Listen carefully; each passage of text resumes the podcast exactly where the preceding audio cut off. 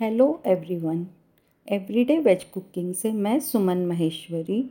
आज आप सबके साथ गपशप करते हुए आज के पॉडकास्ट में एक बहुत ही प्रसिद्ध सिंधी स्नैक दाल पकवान की रेसिपी शेयर कर रही हूँ। दाल पकवान सिंधी व्यंजनों में से एक बहुत ही लोकप्रिय स्नैक है। यह मसालेदार चटपटी चना दाल, हरी चटनी और इमली की चटनी के साथ परोसे जाने वाली कुरकुरी पपड़ियों का एक अनोखा और लाजवाब मेल है। आई I मीन mean, यह एक बहुत ही इंटरेस्टिंग कॉम्बिनेशन है। अगर आपने आज तक दाल पकवान नहीं खाया है तो एक बार खाकर देखिए। Yes you should try now and believe me आपको लगेगा आपने अब तक इतनी यम्मी एंड टेस्टी डिश क्यों नहीं खाई। दाल पकवान बनाने की रेसिपी बहुत ही सरल और आसान है। लेकिन इसे बनाने में थोड़ा ज़्यादा समय लगता है। लेकिन डोंट वरी, इसका भी एक परफेक्ट सल्यूशन है अपने पास। काम इजीली हो, इसलिए बेहतर तो यही होता है कि पकवान मेरा मतलब है पापड़ी और इमली की सौंठ को पहले दिन ही बना लें और सुबह आप चना दाल और हरी चटनी बना सकते हैं। ज़्यादातर सिंधी घरों में दाल पकवान नाश्ते में खाया जाता है। पर आप चाहें तो दाल पकवान दोपहर के या रात के खाने में भी खा सकते हैं। इन दिनों दाल पकवान इतना प्रसिद्ध हो गया है कि शादी ब्याह में, पार्टी में, गेट टुगेदर में दाल पकवान का एक अलग से खास स्टॉल लगाया जाता है। आइए, अब आप करीब 16 से 18 पकवान बनाने की सामग्री नोट कर लीजिए। आप लीजिए एक टी कप मैदा, एक टी कप आटा आधा टी कप सूजी, दो टेबलस्पून तेल, आधा छोटा चम्मच जीरा, आधा छोटा चम्मच काली मिर्च, चौथाई छोटा चम्मच अजवाइन, स्वाद अनुसार नमक और तलने के लिए तेल। आइए, अब आप पापड़ी बनाने का तरीका नोट कर लीजिए। एक गहरी प्लेट में मैदा, गेहूँ का आटा और सूजी लें। नमक, अजवाइन, जीरा और काली मिर्च पाउडर डालें। अब दो टेबलस्पून गुनगुना तेल डालें और अपनी उंगलियों से तब तक रगड़ें जब तक आटा ब्रेड क्रम की तरह ना हो जाए और यदि आवश्यकता हो तो कुछ और तेल मिलाएँ। अब थोड़ा थोड़ा गुनगुना पानी डालें और सख्त आटा गूँथ लें आटे पर कुछ तेल ब्रश करें और इसे नम कपड़े से ढककर 20 मिनट के लिए रख दें आटे को चार बराबर भागों में बांटें और इसे एक लोई की तरह आकार दें और इसे समतल करें और इसे पराठे की तरह बेल लें। कुकी कटर की मदद से सात से आठ पापड़ी काट लें। इसी तरह सारी पापड़ी बना लें। कांटे या चाकू की मदद से दोनों तरफ़ से प्रत्येक पापड़ी में छेद करें।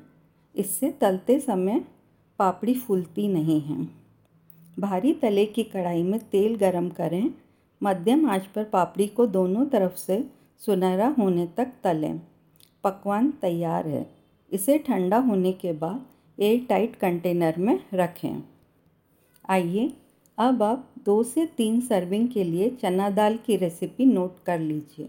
आप लीजिए एक टी कप चना दाल, एक बड़ा टमाटर, एक टीस्पून कद्दूकस किया हुआ अदरक का टुकड़ा, दो हरी मिर्च बारीक कटी हुई आधा छोटा चम्मच जीरा, दो चुटकी हींग, एक छोटा चम्मच लाल मिर्च पाउडर, चौथाई टीस्पून गरम मसाला पाउडर, दो टेबलस्पून देसी घी, आवश्यकता अनुसार नींबू का रस और स्वाद अनुसार नमक। गार्निशिंग के लिए लीजिए दो बड़े चम्मच कद्दूकस की हुई गाजर, एक छोटा टमाटर बारीक कटा हुआ हरी चटनी, इमली की सौंठ। आइए अब आप चना दाल बनाने का तरीका नोट कर लीजिए। चना दाल धोकर एक घंटे के लिए पानी में भिगोएँ। एक बार फिर से दाल को धोकर प्रेशर कुकर में डालें और उसमें दो कप पानी, नमक हल्दी पाउडर भी डालें। कुकर का ढक्कन बंद करें और दाल को प्रेशर कुक करें। एक सीटी के आने के बाद आँच धीमी कर दें और पाँच मिनट तक प्रेशर कुक करें। अब आँच बंद कर दें। प्रेशर सेटल होने के बाद ढक्कन खोल दें और चना दाल को चेक करें। दाल को अच्छी तरह से पक जाना चाहिए, लेकिन यह बहुत ज़्यादा गलनी नहीं चाहिए। मेरा मतलब है ओवर कुक ना करें। दाल मध्यम गाढ़ी होनी चाहिए। यदि आवश्यकता हो तो थोड़ा उबला हुआ पानी डालें। आइए अब तड़का लगाएँ। तड़का पैन में दो टेबलस्पून देसी घी गरम करें। उसमें जीरा डालें और जीरा तड़कने दें। अब इसमें अदरक और हरी मिर्च डालें और इसे कुछ सेकंड के लिए भुनें। आँच को धीमा करके हींग डालें और टमाटर डालें और तब तक चलाते रहें जब तक कि टमाटर अच्छी तरह से भुन ना जाए। अब लाल मिर्च पाउडर डालें, एक सेकंड के लिए भुनें और दाल पर तड़का लगाएँ। गरम मसाला छिड़कें और अच्छी तरह से मिलाएँ। चना दाल और पकवान परोसने के लिए तैयार है। परोसने से पहले इसमें थोड़ा ताज़ा कटा हरा धनिया भी ज़रूर से डालें। आइए अब परोसने का तरीका देखें। हरी चटनी और इमली की सॉट के साथ गरम चना दाल को पकवान के साथ परोसें। एक बहुत ही इंटरेस्टिंग आइडिया और है।